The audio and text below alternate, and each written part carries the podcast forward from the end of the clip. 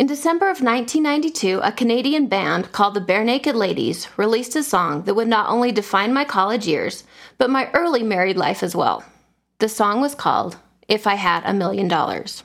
Written in what is known as a call and response dialogue, the song is basically a conversation between two guys concerning what they would do if they had a million dollars. The tune is catchy, the freeform banner is engaging, and for a while there, it played constantly on my local radio station, which was fine by me because I love the song. I could relate, and it made evenings driving from college to terrible jobs and then home to start work and eat a meager meal bearable, even enjoyable. Because listening to that light-hearted song, I felt like one day all of this work is gonna pay off. And like the song claimed at the end, I'd be rich. Back in the day, my favorite part of the song were always the lines that said, If I had a million dollars, we wouldn't have to eat Kraft dinner. To which the response quickly comes, But we would eat Kraft dinner. And then the best part, which says, Of course we would. We'd just eat more of it. Did this ever resonate with me? For years and years, my husband and I have lived off of Kraft dinner, ramen noodles, and a variety of corn, rice, and bean concoctions.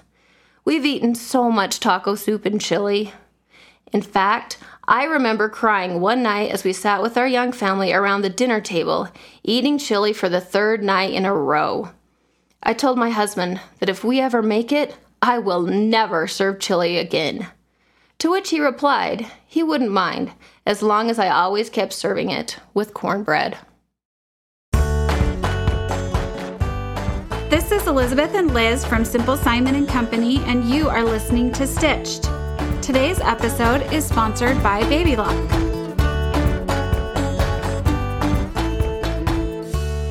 In the early 1800s, farming and hunting were the primary sources of food. For the majority of those living in America, meals consisted mostly of bread and vegetables. However, the upper class enjoyed a much more protein rich diet. This was due to the fact that the upper class usually owned more land, which allowed them to hunt and protected them from poaching laws that most other citizens were subjected to. As the westward movement began and pioneers set out on their journey, those adventurers didn't see a major change in their diets. Cornmeal, bacon, biscuits, and coffee sustained travelers, along with whatever fruits, berries, and game they could scavenge along the way. However, once pioneers reached their final destination, gardens were quickly planted and filled with precious seeds. On the frontier, a kitchen garden was planted twice a year once in the spring with items such as peas, radishes, and cabbage, and then again later in the summer with staples such as squash, beans, and potatoes that would sustain them through the winter. Apart from the kitchen garden would be planted a large sized corn crop. Corn was essential to sustaining life on the frontier. Important not only as a vegetable to be eaten on the cob, but also as a food source to be dried, ground, and used in biscuit and bread making. As trade routes were forged, women were able to gain access to new ingredients and spices. However, these new additions were used primarily only as a supplement for the items that were already growing in their own backyard.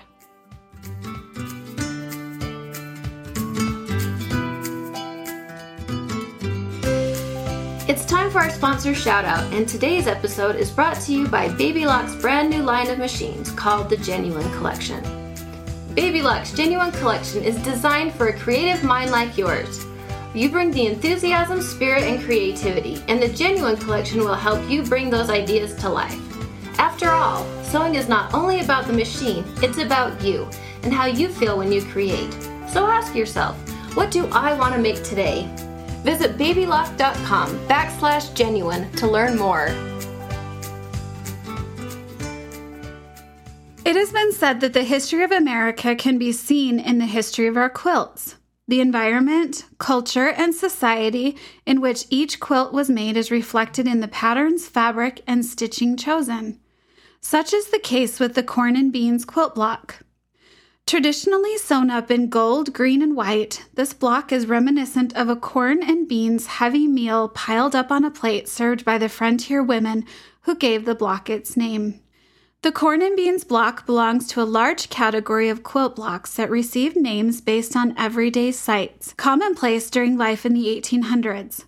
Blocks such as the log cabin, flying geese, and the churn dash, all of which have become instantly recognizable in popular quilting. However, the corn and beans quilt block hasn't achieved the same level of fame. This may be in part due to the complexity of its design. Like the log cabin quilt block construction, this block traditionally begins in the center and works its way outward. But unlike the log cabin that is sewn together with simple squares and rectangles, a corn and beans block requires a series of half square triangles of varying sizes. In fact, this block, depending on how it's constructed, can require over 30 half square triangles. And all those half square triangles mean that the quilter will spend a lot of time cutting, trimming, squaring up, and then repeating that same process over and over again. It is this tedious work that may lead some to shy away from this beautiful block. However, if one trusts the process, repeats the steps, and is patient, she will soon discover the block is finished and that what she has created is an interesting and unique quilt block indeed. It is truly worth the work. 20 years ago, my husband and I bought a small artificial Christmas tree and one string of lights. It was our Christmas gift to each other. We couldn't afford decorations, but we didn't care. It was magnificent. The next year, we purchased more lights and several boxes of glass ornaments. Again, as our Christmas gifts to each other. This continued for the next few years until our tree was bursting with lights and color. Each holiday season, we love pulling out the tree and decorating it. In our home filled with hand me down items, this tree, with its shiny decorations, felt like a little piece of heaven, and we spent hours next to it with the lights blazing. Until one year, the year our oldest could walk. And we quickly learned the breakable ornaments and toddlers don't mix. Our beloved ornaments were boxed away and replaced with a supply of colorful plastic ornaments that grew in quantity over the years and our tree enjoyed a long, happy life. Until this year, when it was damaged in our move, and I have to admit I felt a little teary putting it on the truck to be hauled away. However, last month my husband and I went out for a date night, but instead we got a little sidetracked and spent all of our date night money, as well as some of our grocery money, on a brand new tree that just happened to be on sale and is twice as tall as the old one and then we raced back home and set it up with the kids. It was also magnificent. And there it stood for two days, undecorated and waiting. Waiting for us to find the boxes filled with glass ornaments almost two decades old. Our children are no longer toddlers, and we knew that this year we could bring back those special ornaments that had meant so much to us. We spent an entire evening unwrapping them and decorating the tree while dinner cooked on the stove. The kids were happy, music was playing, and the dog was curled up by the fire in the fireplace. I watched as my husband steadied the ladder for my teenager as he put the star on top of the tree, and I realized that suddenly, without knowing it, I had become rich. Me, the girl from nowhere who still drives a compact car and sings along to the radio, I was rich. No, we don't have a million dollars. And I probably never will. But all those years of working and saving and struggling seemed like such a small price to pay to be there in that moment. I have so much more than I ever dreamed. I said a silent prayer and I thanked God for helping me stay the course and for the blessings I enjoy. And then I smelled dinner starting to burn on the stove. The chili! Yes, the chili. Bubbling away in a pot twice as large as the one I used to use. Seems those Barenaked Ladies were right. Even if we don't have to eat Kraft dinner, or in our case, chili, we still will. We'll just eat more of it. And then I smiled because it was time to make the cornbread.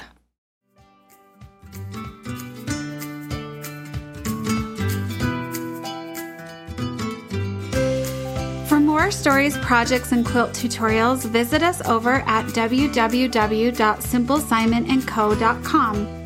There you will find a variety of quilt patterns, projects, and tutorials. Thanks so much for listening, and if you have a minute, please leave us a comment or a review. These help other listeners find our podcast and keep us on the air.